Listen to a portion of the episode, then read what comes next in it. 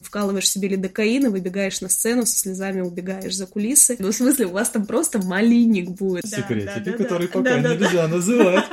Классно надрать задницу и при этом очень классно удивить девушку в баре. В смысле, он прям огромный. Он прям огромный. Ты смотришь на него и думаешь, ты уже достаточно взрослый Костя, чтобы их излечить. Я постоянно бьюсь, улучшаю, улучшаю, я не могу там, да? И вот когда это происходит, ну, в смысле, это же офигенное ощущение.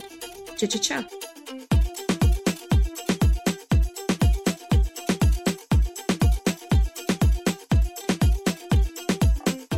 Привет! Я Костя Коковихин, рекламист, предприниматель из Владивостока. Вы слушаете девятый выпуск подкаста «Шмаркетинг на заваленке». Сегодня у нас в гостях Кристина Мазур, танцевальный центр «Этажи». Ребята, всем привет! Ну что, меня зовут Кристина, я руководитель танцевального центра «Этажи» и детской студии «Бродвей». Все это танцевальная область, все это занятия танцами – и они проводятся не только для детей у нас в центре, но и для взрослых. И, наверное, это самая прекрасная история, которая может быть школа танцев для взрослых. Здорово. Слушай, я вот про этажи слышал, конечно же, да. Как-то раз приходил, я помню, да, смотрел, чем вы там занимаетесь, вот и на КПР в том числе, я помню. А про Бродвей, про детскую я первое слышу, ну, я не слежу, понятно, но тем не менее интересно. Ну да, как-то Бродвей, э, мне кажется, я даже меньше всего освещаю в своей даже какой-то активной социальной жизни, но тем не менее это тоже такой мой второй ребеночек в проект, более младший, но не менее ценный. Это именно детская студия. А этажи — это студия танцев для взрослых. А как ты стала заниматься танцами и сколько лет уже? Ну, как бы, жила, жила и оп, танцы. Ой, жила, да, недолго я жила без танцев, потому что на танцы я пошла в три года. Ого. Да, я прям очень-очень э, давно в этом вопросе, в этой области, и... Но, честно говоря, я никогда не думала, что я буду профессионально этим заниматься. Я была уверена, что после окончания университета я пойду на какую-нибудь серьезную работу, конечно же. Юриста? Потому, потому что, ну, у меня два высших образования. У меня образование э, дипломата, специалист в области международных отношений, и второе образование — это переводчик-референт. Но так случилось, что в 18 лет я познакомилась с сальсой кубинской, и она просто покорила мое сердце, влюбила в себя, вернула в танцы заново, потому что как бы моя деятельность танцевальная до этого закончилась практически истерикой такой, очень я, со, ну не со скандалом, но с душевным надрывом, вот так. Я ушла из танцев и не думала, что когда-либо буду ими заниматься вновь. Потому что не получалось, нельзя. Нет, не в этом, э, не в этом дело. Все прекрасно получалось, но я очень устала, потому что это была сцена, это были постоянные выступления, подготовка, изнуряющие репетиции. Ты танцуешь, когда у тебя там, не знаю, перелом, mm. разрыв связок, э, вывих. Это профессиональный ты, спорт. Да, а это танцы. профессионально, да, ну, в смысле, это и есть профессиональный спорт, когда ты занимаешься этим делом профессионально, выступаешь на сцене, на соревнованиях, конкурсах, то ты абсолютно точно спортсмен, и ты там вкалываешь себе лидокаин и выбегаешь на сцену, со слезами убегаешь за кулисы. И просто в один из таких моментов у меня, когда кулисы опустились, занавес опустился после очередного большого выступления, у меня просто на автомате полились слезы, то есть у меня случилась истерика, срыв. Нервно это впервые было, и я поняла, что я просто ненавижу танцы.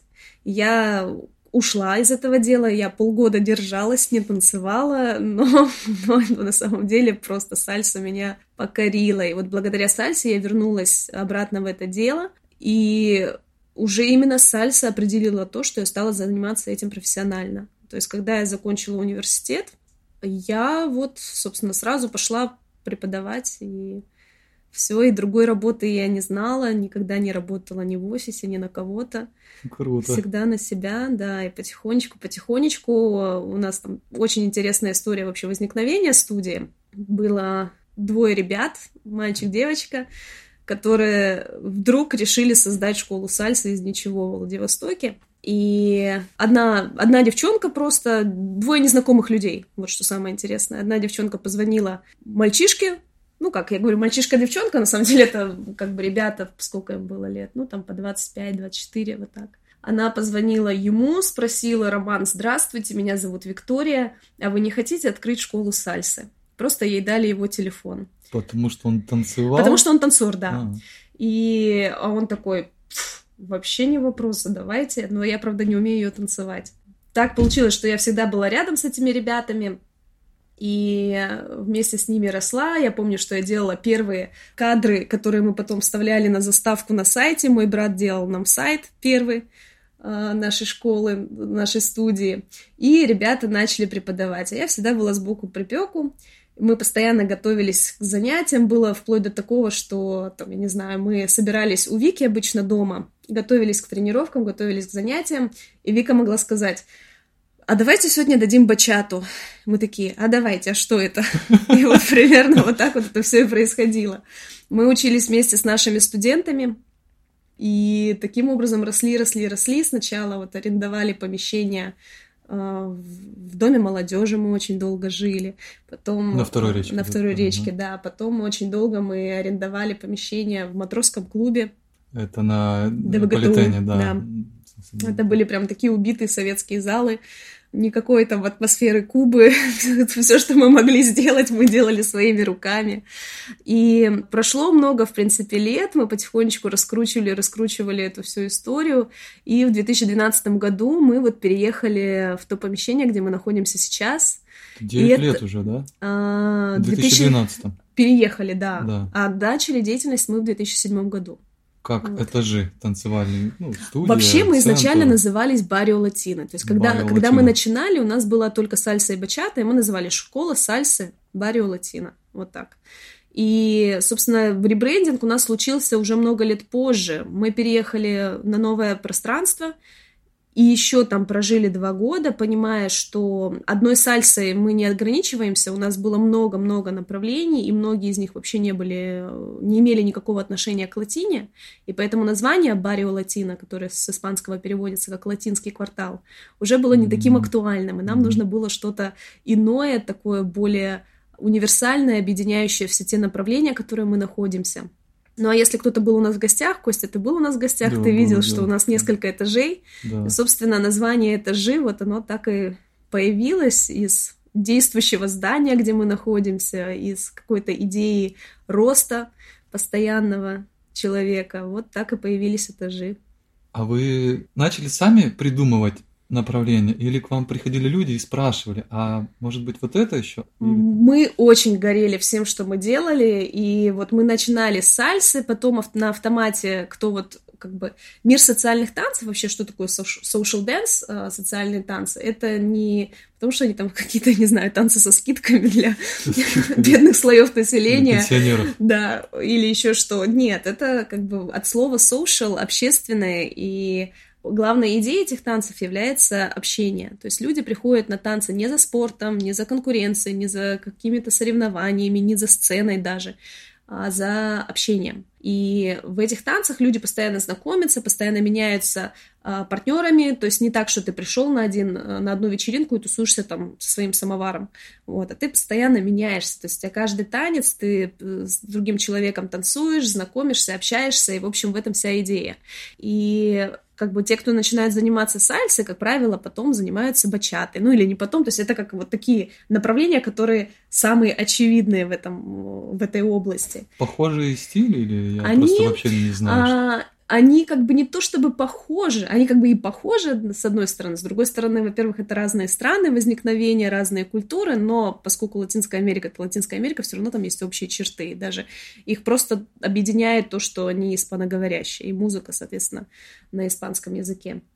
И примерно там инструменты используются более-менее одинаковые.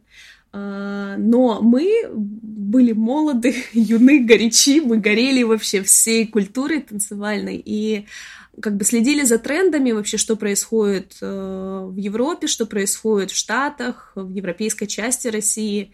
И мы потихонечку сами начали осваивать вообще тоже что-то там. Я помню, я начала осваивать бразильскую самбу, когда еще тут не было. Мы просто, мы вот где мы видели какой-то материал, Тогда это были DVD-диски, мы заказывали на Амазоне. Вот мы все скупали, все, что можно было скупить. Материал перерабатывался. Даже YouTube тогда еще не был так популярен. И информация черпалась просто там. Мы, я помню, мы сальсу даже учили. У нас был один диск преподавателя одного из первых в России. Мы просто его до дыр досмотрели, вплоть до того, что мы выписывали, как э, вообще строй, вернее, как, какие слова произносить на уроке а, в какой последовательности, да. Ну, потому что как бы нас никто не обучал этому, нужно было самим как-то допетрить всю методику преподавания и, в принципе, смысл, к чему идти, как это выстраивать. И, ну и сами мы учились, как я говорила, мы учились вместе со своими студентами, просто нам приходилось делать это раз в 10 быстрее, чем им. Собственно, на этом и основана наша как бы деятельность, наш успех продвижения вперед, что мы просто мы делали большими объемами материал, поглощали и достаточно быстро. И вот так вот мы начали бразильскую самбу, там, где латина, опять же, там идет регетон. Регетон это как такое э, латинская версия хип-хопа. То есть и музыка такая же, то есть это речитатив, рэп, но испаноговорящий, у них там есть свой бит. Вот. После этого в мире стал э, очень популярен дэнс-холл, мы начали разбираться, что такое дэнс-холл, и тоже первыми сюда его, по сути, привезли, и уже с нас пошло вот это все развитие этой культуры. Сейчас мы уже настолько в сторонке с нее, от него стоим, что она живет своей жизнью, а как бы у нас, у нас осталось там сальса, бачата, кизомба, вот. И поэтому, да, просто получалось, что мы горели этим, мы всем интересовались, нам все хотелось лучшее, чтобы было у нас здесь, чтобы мы прям были вот топовыми ребятами – к нам присоединялись такие же вдохновленные ученики, которые впоследствии росли, становились нашими педагогами, и, собственно, вот так вот команда у нас сформировалась, что все горели, короче, все были влюблены в то, что делают, и сформировали апостолов сообщества да, веры да, да, последователей. Именно так. Именно так. А как вы поняли, что пора уже, не знаю, ну не сказать, что прям бизнес, да, наверное, превращать, а вот как-то выводить какие-то, ну, на коммерческие рельсы, и хватит уже альтруистически это все заниматься.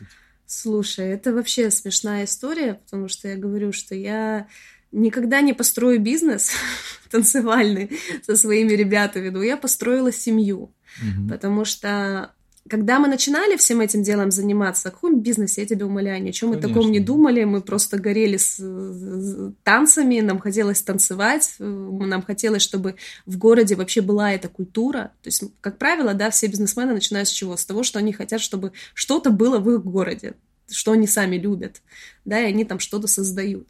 И вот примерно так же и было у нас. Нам хотелось самим танцевать, нам хотелось, чтобы мы умели танцевать сальсу, чтобы мы не делали это плохо, чтобы наоборот, чтобы это было круто, чтобы о нас знали. И, конечно, все это делалось на каких-то очень альтруистических началах, абсолютно не думая про деньги. А когда все растет, и ты начинаешь думать, блин, а как вот оптимизировать вообще всю ситуацию, происходящую сейчас, как сделать так, чтобы это было удобно, чтобы это было как-то управляемо, чтобы это приносило деньги, и ты такой чешешь репу и думаешь, блин, ну как бы тут либо заново ломать, ну, вернее, не заново ломать, а ломать и заново строить но как бы каких-то больших реноваций внутри ты не сделаешь, потому что, ну, например, в моей ситуации у нас очень выстроены уже отношения с коллективом, и мой коллектив — это мои друзья, Преподаватели, да? Преподаватели, да. То есть это мои друзья, это мои близкие люди, с которыми я праздную день рождения, могу прийти в соплях и слезах и поплакаться, не знаю, на каких-нибудь, на какие, на какую-нибудь свою э, личную жизнь, да, и мне утрут слезы, обнимут там и так далее. И как бы с одной стороны этот подход, он очень отличает вообще атмосферу, которая царит у нас и в коллективе, и в студии, потому что мы действительно семья, и я знаю, что это очень важное дело для каждого из них. Но, с другой стороны, это очень усложняет процесс управления, когда люди косячат, а люди косячат в любом случае, друзья они твои или не твои друзья. А, у всех случается, да, и приступы лени, и как бы какие-то капризы.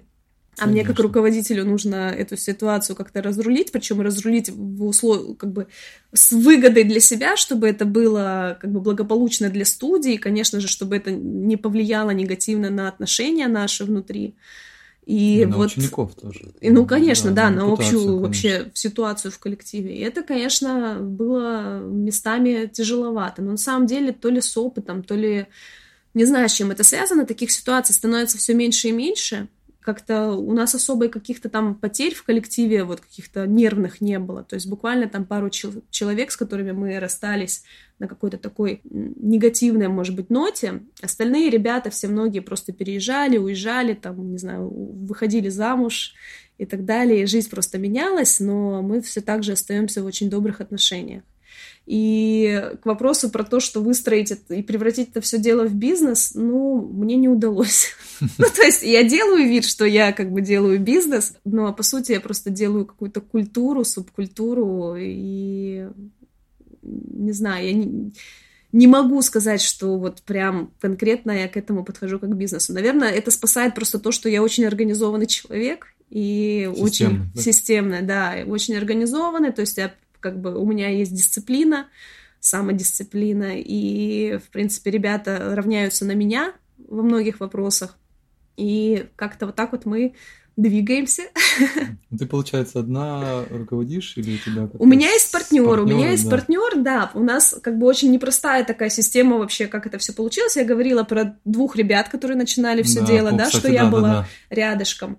Потом случилось так, что Вика уехала на ПМЖ в Азию, в общем, в другую страну, она покинула Россию. А, затем осталась, и как бы на ее место встала я. То mm-hmm. есть была я, вот и Роман. Потом, спустя какое-то время, Роман э, решил тоже покинуть это дело в связи там со своими личными обстоятельствами и другими проектами. И он как бы ушел из э, бизнеса, так сказать, и на его место встал э, Ярослав, а Ярослав очень долгое время, вообще интересная у нас история появления Ярослава в нашей жизни, как появился Ярик. Ярика как просто знают Ярик. все. Да, как Даже появился я Ярик. про Ярика. Да, Ярика знают все. Когда-то в 2008 году он был управляющим кафешки «Русские узоры» в Клеверхаусе на пятом этаже, угу. там, где фудкорт. А мы только-только начинали свое дело. И нам очень нужна была площадка, где мы будем проводить свои сеансы внушения, так сказать. На самом деле это просто вечеринки, а, но в общественном, да, да, да танцевальные вечеринки в да? открытом пространстве, чтобы люди другие на нас смотрели, подглядывали, им хотелось так же. И мы пришли в Клеверхаус, потому что место прямо на Семеновской, там куча людей тусуется. Мы подошли к Ярославу и буквально попросили его поставить наш компакт-диск, потому что тогда все было... Потому что все тогда было на болванках, вся музыка записывалась на диске, да. И он абсолютно радостно нас принял, улыбнулся, и вот так мы подружились. Короче, он очень долгое время принимал нас по пятницам, каждую пятницу в Клеверхаусе наверху. И так мы сдружились, а поскольку он был занят в общепите, когда мы переехали, вот взяли свое помещение, одной из главных идей у нас было создание своей такой барной зоны, такого сердца студии, где будут проходить все тусовки, все вечеринки, где люди будут тусоваться между занятиями, ожидать, знакомиться. Ну, в общем, как бы такая прям зона очень важная для нашей студии. И мы пригласили туда Ярика. И Ярик начал делать там вот это все пространство, оформлять, заниматься им управлять. И потом в какой-то момент он, по-моему, уже поставил парня, что ли, там как бы на подмогу себе на самом баре. А нам... А у нас... А мы тогда расширялись. То есть у нас не было администратора, мы вот как бы сами там людей встретили, отметочки поставили в абонементе и побежали вести занятия. И тут как бы мы росли-росли и понимали, что нам уже нужен человек, который будет людей, гостей встречать. И Ярослав говорит, ребята, давайте, типа, я пока посижу временно, пока вы найдете какого-то человека. И вот как он временно сел, так он до сих пор там сидит, потому что Ярослав идеальный человек для встречи людей, он безмерно, Солнышко, да? да, он безмерно любит людей, он безмерно любит разговаривать с людьми, это самое важное, к вопросу Конечно. о том, а, как мы собираем обратную связь. Да, кстати, плавно Мы собираем обратную связь через личное общение с людьми, потому что все приходят на ресепшн и вот э, доверяют Ярику многие свои тайны. Да, все любят с ним поговорить, и, в общем, как бы, в, общем, Ярослав из позиции уже администратора стал впоследствии моим партнером. И сейчас мы уже с 2017 года, мы с ним вместе душа в душу, так сказать, руководим нашим проектом и развиваем его и ведем, надеюсь, в светлое и счастливое будущее. Подожди, самый главный вопрос. А Ярик танцует? А, Ярик когда выпьет. Нет, на самом деле... Сигары.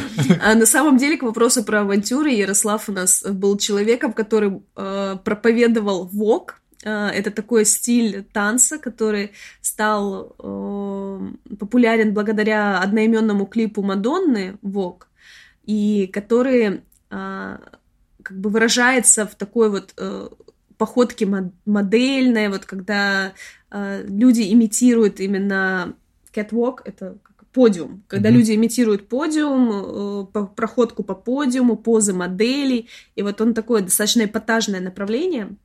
И Ярослав стал просто таки во главу угла этого направления на студии. Он одно время им увлекался, сейчас он уже не ходит на занятия, но раньше какое-то время он прям ходил, танцевал, и теперь на каждой вечеринке, когда у нас случается, в смысле не в рамках студии, а на нашей дружеской какой-нибудь тусовке, там день рождения чей-нибудь, чтобы вечеринка прошла без выступления Ярика, это просто невозможно. Звезда вечера. Вообще, да. Слушай, а как прошел-то вот этот ковидный ну, период? Да. Ужасно. Да, вот Ужасно.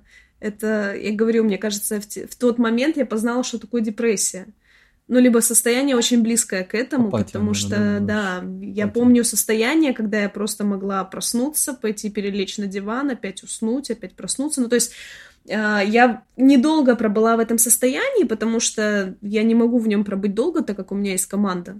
И если бы там, например, я была одна, может быть, я, конечно, больше бы меня развезло по дивану, но в тот момент э, было очень страшно. А, было страшно, было вообще непонятно, такого никогда не было. Что делать? А, онлайн-формат нам не дался, ну, как бы по понятным для меня причинам, потому что для людей, которые привыкли к живому общению, которые видят нас там каждый день, приходят за этой порцией живого общения, им, конечно, онлайн никогда не заменит. Да, мы ввели занятия, но это не было, конечно, так популярно, как те занятия, ну, как, как нормальные занятия человеческие. Но онлайн-формат, он хорош для, например, для меня, как для специалиста, а, я поняла, что как бы для меня это прикольный вариант вообще развития, и я могу смело туда идти, потому что у меня есть аудитория не только в Владивостоке, а не, и даже не только в России, а по всему миру. И это как бы самое важное. А сейчас это ты, ты ведешь? А, сейчас я к этому иду. То есть у меня есть, как бы я хочу это все по-человечески уже сделать по-нормальному. И я в процессе. правильно спроектировать. Да, а, да, ну да, то есть чтобы это был красивый продукт, потому и что... Упаковать. Да, потому что это стоит того определенно. Я поняла, что... То есть для меня в этом ковидном периоде как бы в принципе был хороший момент, что я поняла свою ценность как специалиста, я поняла, что я могу двигаться в этом направлении и достойно, в принципе, представить себя. Просто нужно этим заняться. Вот. А в рамках школы, то есть э, школы с мировыми именами, там, как, например, Millennium, да, то есть из Лос-Анджелеса, а, из Парижа, какие-то такие очень крупные школы. Конечно, им как бы тоже классно. Ну, более-менее классно в ковид, потому что, в принципе, по всему миру их классы будут покупать и только радоваться mm-hmm. будут. А в рамках одного города, где а, у тебя аудитория узкая, да, да, да, мировой рынок, да. А в рамках одного города это слишком узкая аудитория, чтобы онлайн-формат был э, востребован. Я безумно благодарна тем ребятам, которые нас поддерживали, и которые у нас занимались, потому что такие были. Но, например, мои прогнозы, я думала, что как бы вот у нас апрель, мы 4 месяца сидели без работы. Закрыто было? Да. 4 месяца? Да. Ничего себе. Но я тебе больше скажу. А официально работать разрешили вообще только в сентябре да. или в октябре. Потому что сначала вообще формулировку танцевальной школы вообще ее никуда не включали, и мы ориентировались по формулировке для фитнес-клубов потому что, ну, как бы и ОКВЭД соответствующее все. И, но когда открылись фитнес-клубы в июле, вдруг появилась пометочка, а, что танцевальные школы, значит, запрещены.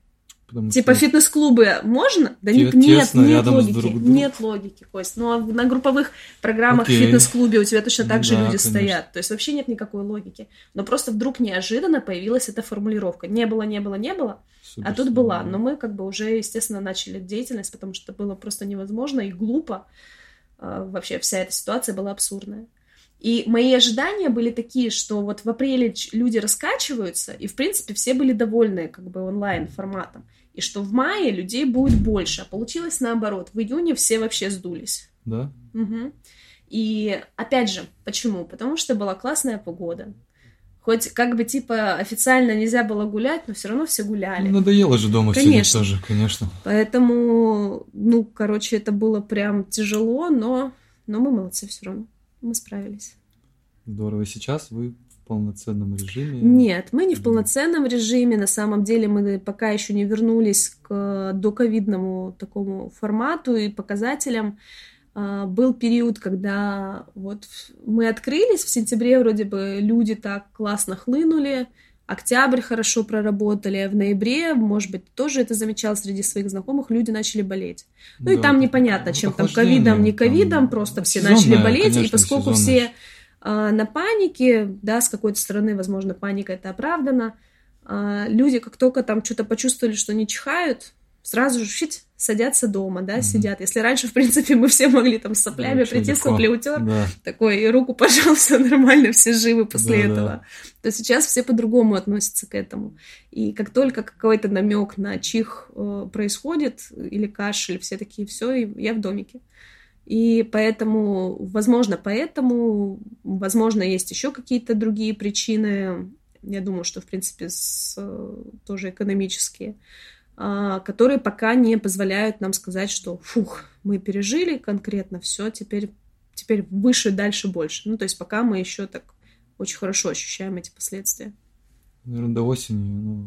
Ну, ну да, я надеюсь, что больше ничего. Ну да, потому что у нас сейчас предстоит лето, а лето это всегда для такого бизнеса тухлый период, потому что, конечно же, моря, океаны. Ну да, в августе. Хочешь, да. не хочешь.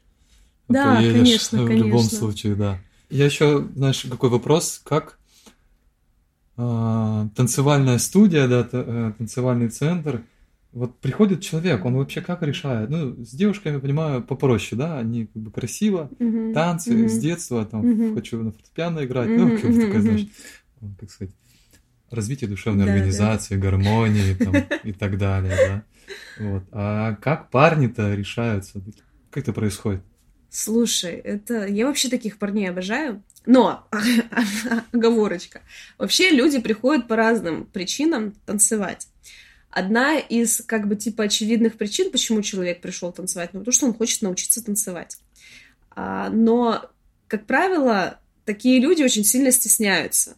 Ну, на самом деле, мне кажется, все мы любим танцевать в той или иной степени. Когда музыка играет классно, все равно человек там тыц-тыц-тыц, там ножкой дрыгает, ручкой по столу стукает и там головой кивает. Научиться танцевать или раскрепоститься?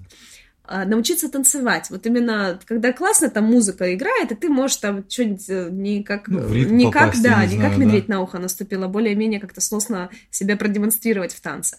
Но, опять же, да, это как бы типа очевидный ответ, который на самом деле не совсем является верным. Потому как а, по большей части люди приходят за социализацией. Кто-то хочет познакомиться, и в том числе парни очень часто приходят именно за тем, чтобы найти себе подругу. Точно так же, как и девушки. Иде- идеальный же, да, да, точно так же, как и девушки приходят на парные танцы не просто потому, что они хотят научиться классно танцевать, а потому что они просчитывают познакомиться с кем-то, что, в принципе, оправдано. Вот. А, и, Тут еще, да. мне кажется, знаешь, ага. что парни могут быть несколько, как сказать, выгодной позиции, потому что, очевидно, их меньше. Конечно. Да? Девчонок больше. Так это вообще, я говорю, далее. парни, приходите. Ну, в смысле, у вас там просто малинник будет. И как бы девчонки тоже все классные. Поэтому, конечно, это очень классное пространство, чтобы обзавестись, ну, как минимум, друзьями, вообще найти себе какую-то хобби и среду общения новую, потому как во взрослой жизни мы не так много и часто обрастаем новыми людьми. Сложно, универ, универ закончился, и по сути, ну вот ты вписался там в какой-нибудь коллектив. Ну окей, и то не факт, что ты там найдешь прям очень близких тебе по духу людей. А хочется же какой-то душевной теплоты, общения. И вот такие вещи, как хобби, они, конечно же, этому помогают. А по поводу того, чтобы научиться танцевать, знаешь, часто от парней слышу, что да, я всю жизнь мечтал.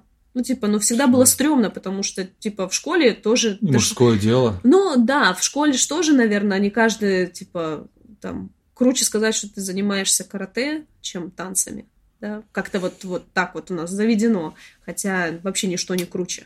Можно и тем, и тем заниматься, и прекрасно быть боксером и классным танцором, как Брюс Ли на самом деле.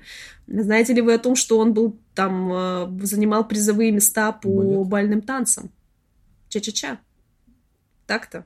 как бы Брюс Ли, вот чувак, который умеет классно надрать задницу и при этом очень классно удивить девушку в баре. Поэтому, мне кажется, это вообще комбо, хэппи-мил какой-то, если вот парень умеет и подраться, и классно потанцевать и двигать телом. Потому что, ну, во-первых, это и культура тела, в принципе, да, подвижное тело, здоровое тело. И дисциплина какая-то, и, да, равно, да. контроль. Ну, Поэтому это очень круто. И есть те, кто вот действительно именно по этой причине приходят и такие, и занимаются там, не знаю, тем же там регетоном и очень кайфуют от этого. А, хотя как бы ты не часто увидишь у нас русских парней, занимающихся регетоном. То есть для латино, для латиноамериканцев это нормальная история вообще, как бы абсолютно. Для итальянцев потанцевать это нормальная история, для русских, к сожалению, это не так.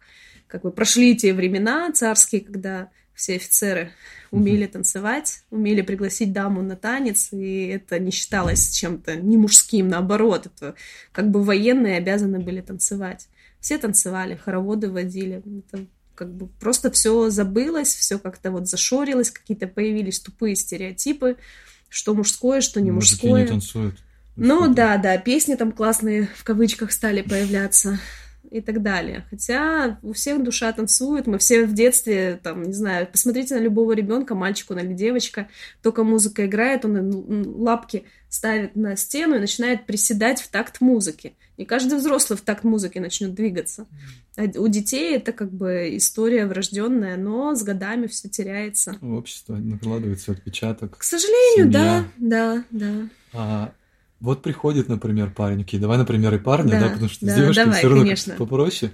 Вот, он начинает, он, как путь его происходит? Ну, может, он сам решил, да? Угу. Круто, офигенно, если он сам решил, да, или его девушка тому говорила, угу. ну, ты же всегда хотел, он такой, блин, ну, была не была, да, один да, раз да. живем, да, и, ну, Ладно, кто уже, я понимаю, просто я сейчас немножко хочу как по целевым группам, что ага, ли, да, конечно, про деформацию уже. Давай, да. давай, нормально. Есть ребята, ну, пластичные, да, скажем угу. так, которые, в общем-то, приходят, и у них как-то само получается, да, в угу. они попадают, не знаю, там как-то да, телом да, своим, да. ну, как-то неврожденное, просто вот есть да. у них.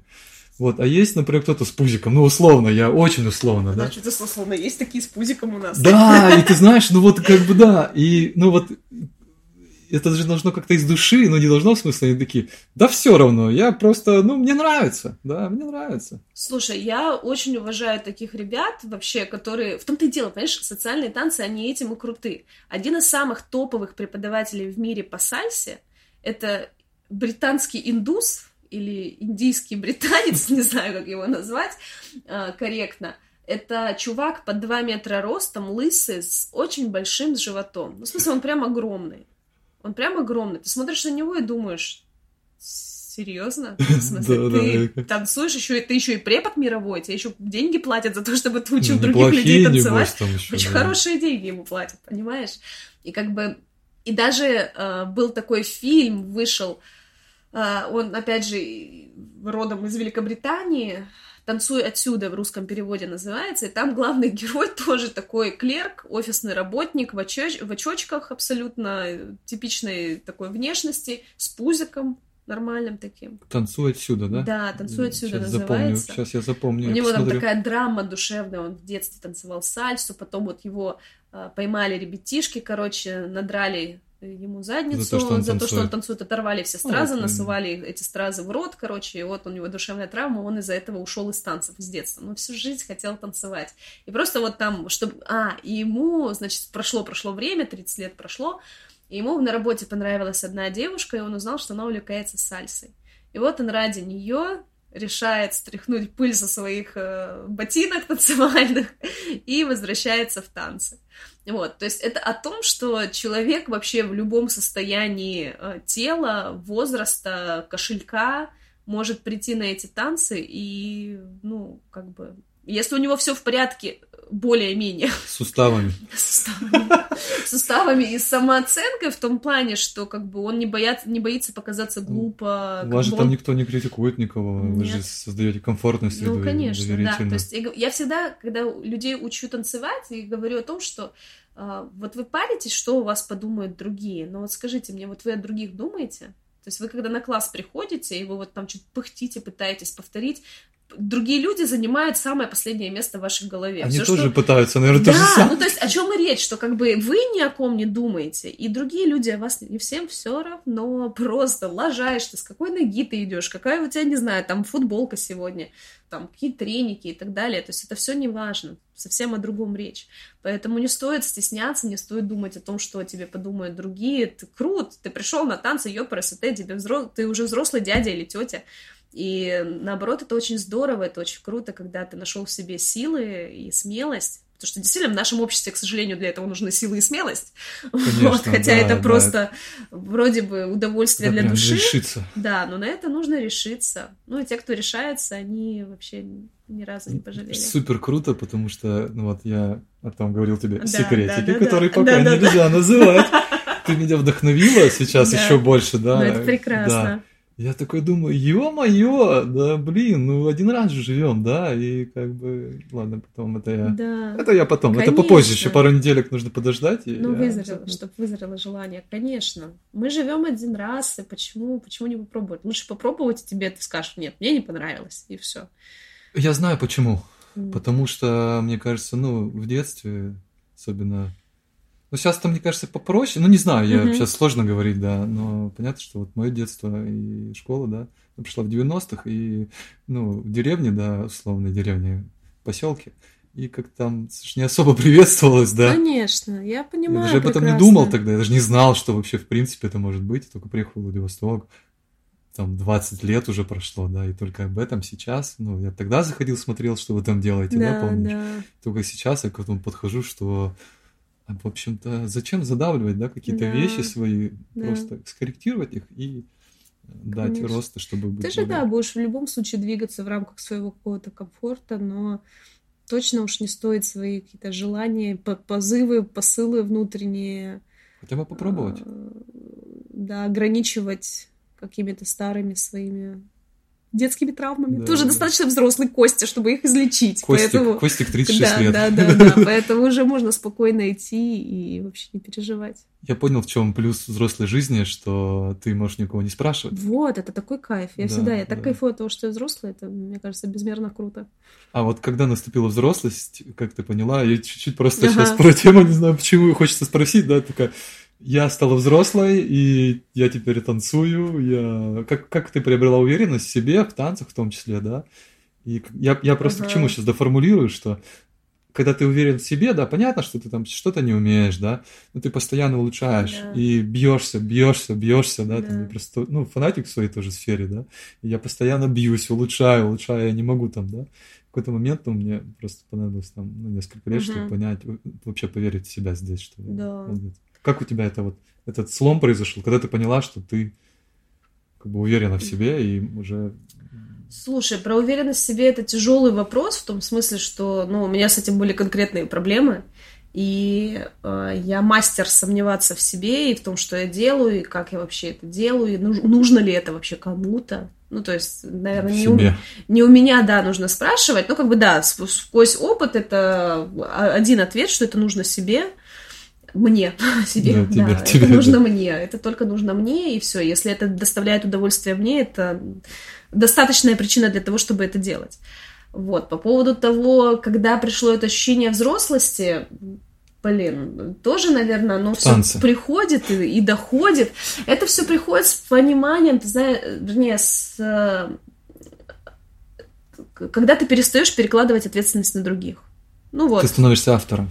Когда ты, например, я так э, себя, там, не знаю, я, у меня вот такие отношения, там, не знаю, с мужчинами или там с женщинами или с людьми вокруг, потому что меня мама с папой недолюбили. Ну вот, когда ты перестаешь употреблять эти фразы, там, потому что у меня в детстве мама так себя а, вела. Ну вот, когда ты вот это перестаешь делать, перекладывать ответственность на маму и папу, ну вот тогда ты становишься взрослым, потому что, ну, ты уже, как бы, тебе не пять годиков, чтобы действительно там камень преткновения искать в родительских отношениях. Ты можешь, ну, конечно, в смысле, я не к тому, что там они не виноваты. Нет, нет они там, может быть, и виноваты, все, да, ну, но ты такой, ну, блин, не могли. ну, они, да, они сделали там то, что они могли, а я, в принципе, уже достаточно взрослый или взрослая я для того, чтобы долюбить себя самой, для того, чтобы додать себе то, что я не получила от них, и не требовать это от них. И вот и в этот момент, тоже. да, Да, я других, и само собой, то есть это как вот такое зеркало. И вот когда происходит этот момент, когда у тебя по отношению к твоему прошлому, к твоим родителям, к твоему опыту, даже больному, плачевному, травмирующему, у тебя наступает принятие и какая-то благодарность, искренняя благодарность, не то, что ты там благодаришь сквозь слезы, типа ежики плакали, но продолжали колоться. Большое. Ну, то есть, а искренне ты такой понимаешь, что ну вот так случилось, по-другому быть не могло, и я, за это, я да, и я благодарна, потому что я именно такая, какая есть, именно благодаря этому. И вот когда это происходит, ну, в смысле, это же офигенное ощущение. Поэтому да. я искренне совет, советую, желаю, желаю всем это испытать, и чем скорее, тем лучше. Вот ты сейчас говоришь, у меня мурашки, потому что я понимаю, в какой-то момент это прям так четко осознал, да, и я такой, боже, кажется, я могу жить, начинать да, счастливо, да, да, свободно, да, да. комфортно и ну, подбросить да, все. потому что когда ответственность только на тебе, да, как бы я не очень люблю фразу типа мы там сами творим свою реальность или, там, мир, или весь мир бла -бла -бла. там это отражение от тебя и так далее. Ну как бы тут есть много нюансов, вот. Очень но, много. но в общем и целом примерно так, что когда ты просто не обвиняешь других людей, когда ты а, пришел, там, опоздал куда-то, и ты говоришь, что да, я опоздала, потому что я просто ленивая тварь, которая не может Ленивая просто подняться просто, пораньше, да. да, завести будильник и встать пораньше, потому что я устала до этого и так далее. Я а я устала до этого, потому что я много работала, много работала почему? Потому что я хочу хорошо жить, например. Ну, то есть, когда ты вот начинаешь вот так вот действовать Кстати, по жизни, это по-взрослому, это дарит свободу, это как бы умение нести ответственность дарит свободу. Как бы это ни звучало парадоксально, но это так этой замечательной, прекрасной, жизнеутверждающей ноте мы заканчиваем. Если хочешь пожелать что-то и сказать про танцуйте все, там, приходите. Да, ребят, танцуйте, танцуйте этот танец такая же вообще прекрасная возможность испытать свободу, испытать удовольствие в моменте от жизни вообще и кайфовать. Кайф вообще, удовольствие — это самое главное в жизни. Так что танцуйте и кайфуйте. Спасибо огромное. Я тоже выбираю жизнь в кайф. Спасибо, Кристин. Всем Спасибо. пока. Спасибо, что дослушали. Пока, пока, Очень рада. Пока.